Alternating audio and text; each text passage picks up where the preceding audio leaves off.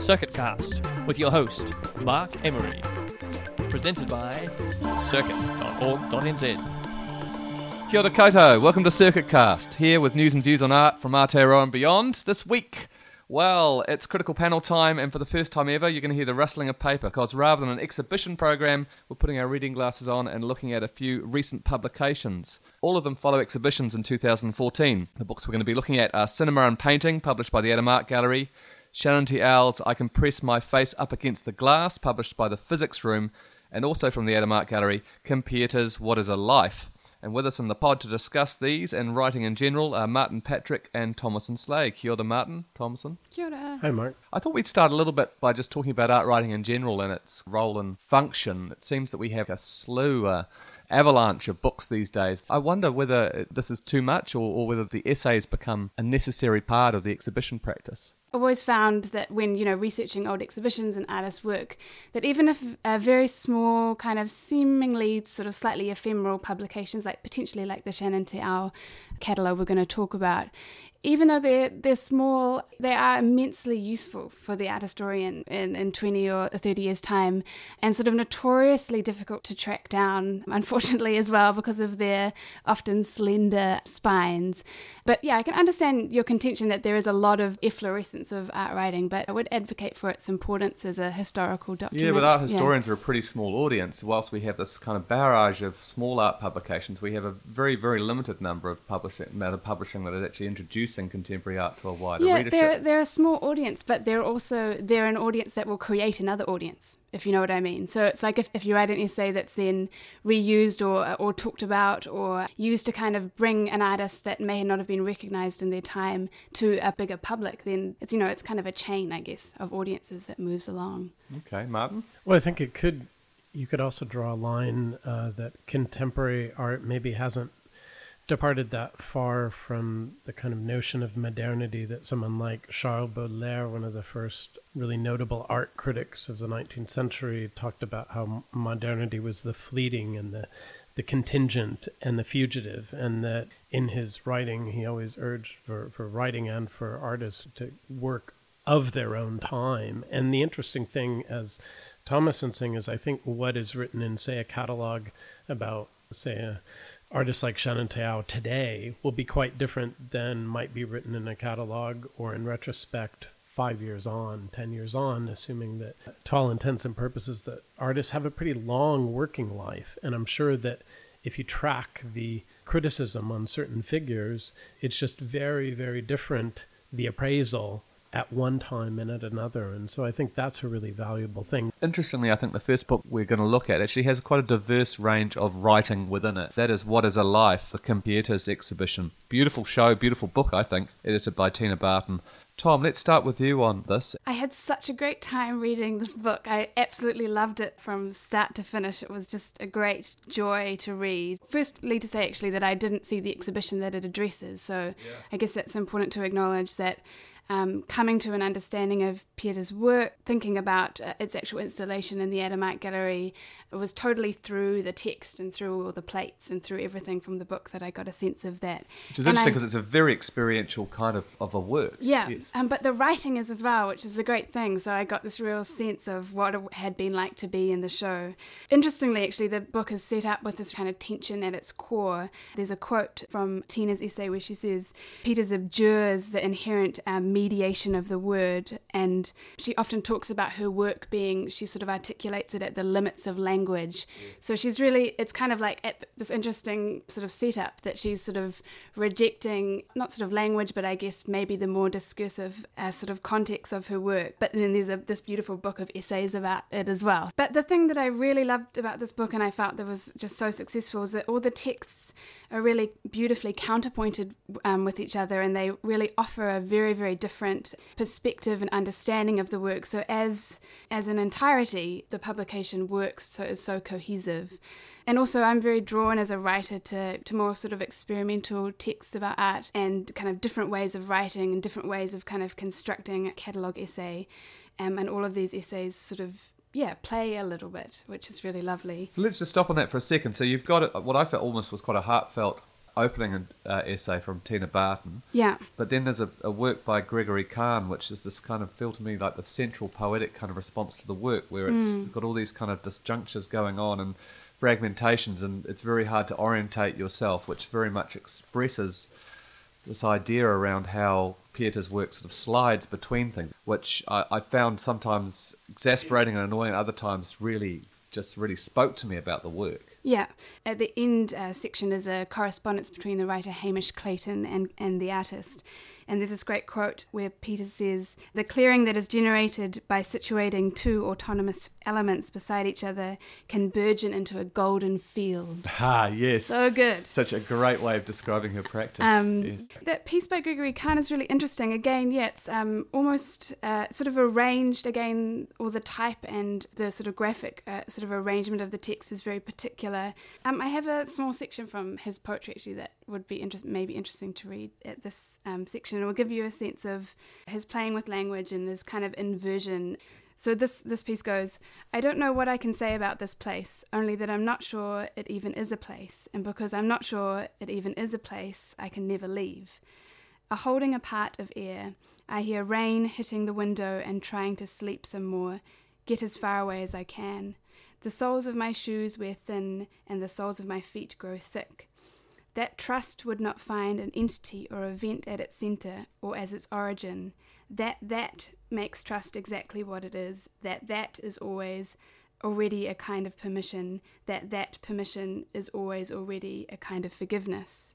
You saw that show, didn't you, Mark? Yeah, yeah, it was a Is that- very interesting show, and, and I have to say I haven't yet read the catalog, but I, I know that when there was a writing symposium that Tina Barton organized up at the Adam, uh, that Gregory Kan was a really energetic uh, speaker and and quite um, uh, dense philosophically the way he was speaking, but also very poetic and. Uh, it was quite a memorable talk, I remember, and, and I thought, oh, if he's writing for this work, that sounds like a really interesting conjunction of writer and artist. Yeah. Yeah, um, the in the last correspondence section as well, just thinking about um, the relationship of theory to the work. Uh, there's a yeah correspondence between um, the artist and Hamish Clayton, and they talk a lot about her reading of you know like continental theory. She's a very sort of rigorous reader of sort of postmodern, post-structural writers, and um, it was just really great to hear sort of directly from the artist about her influences. And I know I'm definitely 100% guilty of this, but often in art writing, it's kind of like the theory is sort of lumped on the work like this horrible Yes. like burden like a sort of seagull uh, was it the seagull around its neck is that what it's called anyway it was just Albatross, so albatross yeah. Yeah. that's right seagull yeah so and but it was so nice and refreshing here to sort of hear directly from the artist and have this very beautiful kind of intuitive um, understanding of who she was reading and why they were influential but it wasn't just like this kind of appendage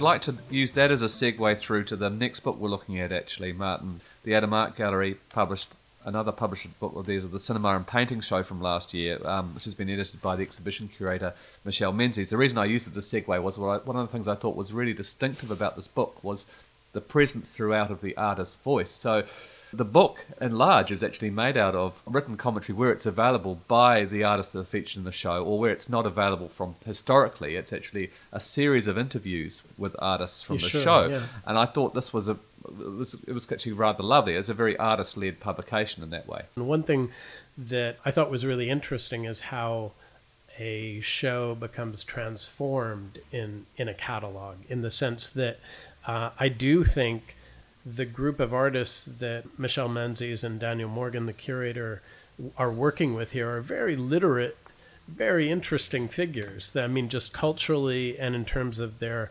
amalgam of influences and so forth. So hearing those voices is really important. And then there, along with the curator's introduction, there are a couple of really strong historical contextual essays. And for example, Roger Horrocks has an introduction called Black Box and White Cube, and I learned a lot in that about the um, comparative inaccessibility, for example, of people in New Ze- uh, of New Zealanders for getting access to seminal works of underground cinema and sort of experimental film, and it, and it made it a lot clearer to me why a lot of that work would be really unfamiliar because, as Horrocks notes, pre DVD, pre uh, uh, videotape, and even after that with censors and other logistics, I mean, it was quite a, an effort to transport uh, works of cinema all the way to New Zealand from international locales. I mean, aside from the interesting artists, uh, Lye and so with the connections with New Zealand. The kind of centerpiece for the book here, and uh, for me, uh, literally about halfway through the book, is they have a piece by Hollis Frampton called A Lecture, which was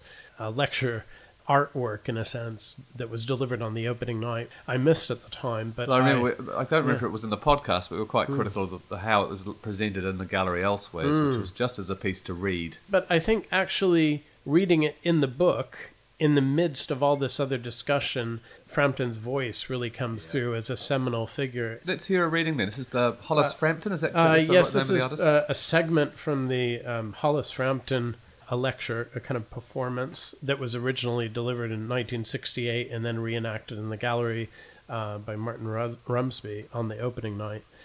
Now we remember that film is a ribbon of physical material wound up in a roll, in a row of small, unmoving pictures. He makes the ribbon, meaning the filmmaker, by joining large and small beats, bits of film together. It may seem like pitiless and dull work to us, but he enjoys it, the splicing of small bits of anonymous stuff. But where is the romance of movie making, the exotic locations, the stars? The film artist is an absolute imperialist over his ribbon of pictures, but films are made out of footage, not out of the world at large. Again, film, we say, is supposed to be a powerful means of communication. We use it to influence the minds and hearts of men. But the artist in film simply goes on building his ribbon of pictures, which is at least something he understands a little about.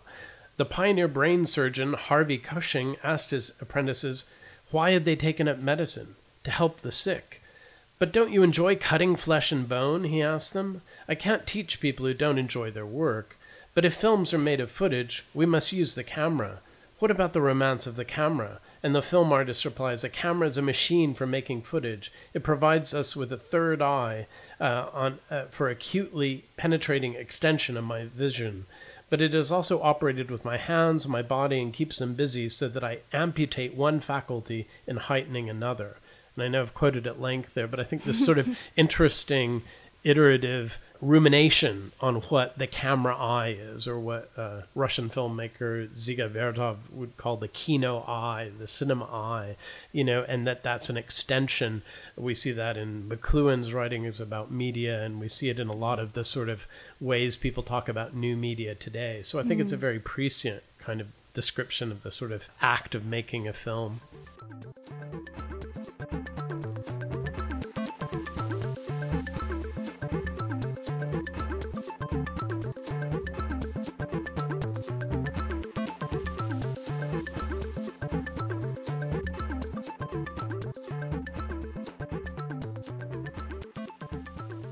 Now, this conversation around with the writing sits with the work is really interesting in terms of this third book. I can press my face up against the glass. It's a petite black book published by the Physics Room of Shannon Te Ao's work of three works that he made that were shown together as one exhibition uh, at the Physics Room last year. And interestingly, we have a, a show of Shannon Te Ao's Sydney Bi- um, Biennale works coming up uh, at City Gallery soon, two shoots that stretch far out, so it's rather timely to be looking at this. There are three writers responding to the three different works here, and I'd like to take a small passage from Tina Barton's response to a work called Untitled McCahon House Studies, and it's from the beginning of the essay. I'm not sure if I can speak for the artist about this short video. All I can do is give my impressions based on viewing the piece, visiting its setting, and having a sense of the history within which any work that invokes the name McCahon will inevitably be read. I'm probably putting words into the work that don't belong, but such is the challenge with which the art writer is always tasked. Call it a reading, an extrapolation, a gathering of resources to help understanding. I'll leave it there. It's- a rather bold and interesting thing for a writer in a very self conscious way to say at the beginning of an essay because I would kind of respond, well, of course, that's what the writer is there to do. Thompson, I can see you wanting to chip in there. Tina actually has in her essay in the um, Kim Pieters book as well, a kind of similarly undercutting or sort of questioning of her own practice and her own writing. Um, and I think it's a, quite a trend in art writing and has kind of historical lineage as well, but that sort of self conscious awareness of uh, what it is to write about art. And I think uh, Tina in that essay as well, she she kind of takes this sort of experiential position and sort of exper- uh, sort of is a bit more of a bodily experience of the work, perhaps than just sort of a straight sort of analytical description uh, or, or criticism of it, I guess. I'm always sort of interested in that balance. There's you can have um, a text that kind of questions itself and does that kind of undoing, which I think is is quite a yeah, is definitely a kind of a theme in art writing at the moment. I think that the key is really getting a, balance between making a series of sort of definite pronouncements or making a point or having a kind of, you know, argument as well. But also, I am still interested in that. Um, I sometimes think of it kind of like a pleat almost in the text where it's like the writer's sort of subjectivity or the experiential nature of seeing um, art kind of makes a little appearance. One thing that I was thinking about, generally speaking, with both the cinema painting book and the catalog we're discussing now, is thinking about what does a artist, curator, or writer, or some amalgam of those do with history? Because in a sense, what what is their role in the sense that, like in Tina's essay, she quite eloquently sets up a kind of um, interesting narrative from her point of view about the relation of Te work to the Colin McCahon um, homestead and Colin McCahon's work. And then in some ways, that's a kind of not something that couldn't be evident in the work in some ways, but it's sort of refracted through her own historical connections to to New Zealand art. And I think it's sort of interesting how how do curators and writers or artists initiate kind of a resonant dialogue with the past and, and between past and present. And that's something going on with all of this. Or, for example, with the, I agree with you that the contextual information around Shannon's work is, I think, incredibly important. Like the history of Parihaka, for example, is really important for me to know as someone who's migrated to New Zealand. That I was familiar that artists have often been commissioned, for example, to make work related to this for a show a number of years ago. But I think it's almost like one of those cultural uh, landmarks in New Zealand in terms of an event that's almost beyond response. It's almost like how how can one make work that in some ways uh, responds to the uh, something like that, so uh, a tragic event. So it's but it's really interesting for artists to make a move toward how how do you make some relation that's resonant with the past and it's not a seamless business. It's kind of problematic, and that's what I think makes a lot of interesting friction in these works. I think also that was the interesting point that is it Anne Marie White made in her essay, which finishes the, the publication, where she talks about that context of Parihaka, but also places Te Ao in a kind of interesting lineage of Māori artists and talks, I think, maybe kind of positions them as, as a kind of next generation or kind of a next step from artists who have made work about Parihaka, kind of specifically referencing that moment and the kind of um, the trauma of that moment. Yeah, she talks about his his more kind of complexities of his um, sort of ide- his sort of cultural identity and how that is present in these works. Well, I mean, she's talking about the fact that he grew up in Australia, I think, and is coming back, and that these aren't his stories. You know, he's too Whare I think, but he's he's looking at these these other stories. He's coming, and I think Caterina Riva is a, a, a curator who was here, who came into the country, is also and you know, there's a nice thing about being that outsider and, and sort of seeing him as being this kind of outsider, but also someone who's got a, a, a deep interest in understanding their culture.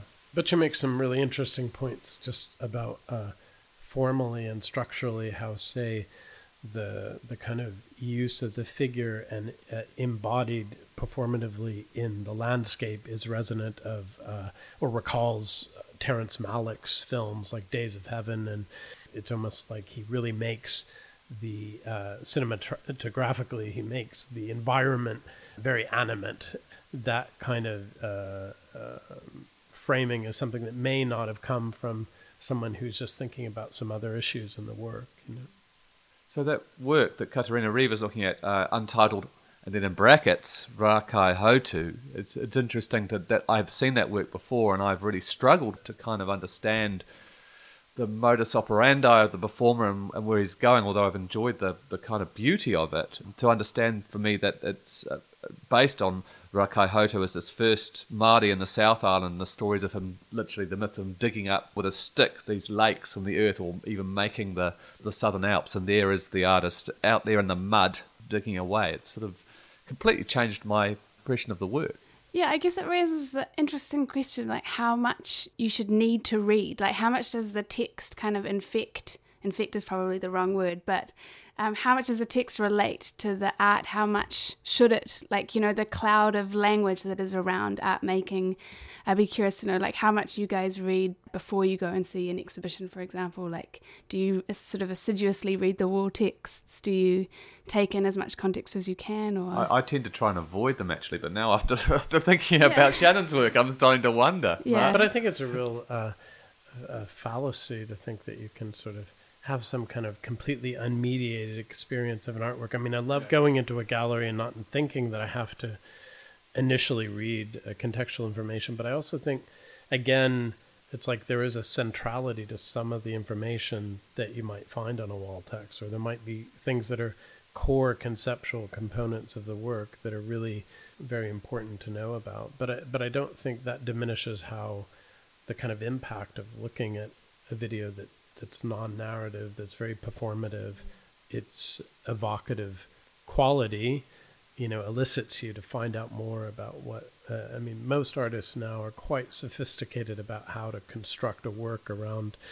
whatever their inspiration, their research um, is, and I, I just don't think we're in an era where we can kind of pretend that we can divorce ourselves from the discourses and the multiple discourses around around art. Fantastic. So that's I can press my face up against the glass, Shannon Te Ao, and as we were saying, you can see Shannon Te Ao's latest work, uh, which was featured at the Sydney Biennale last year, uh, coming up in June, I think through to November at City Art Gallery Wellington. Thanks for joining us, Tom and Martin, on the podcast. Thanks. Thank you. Thank you.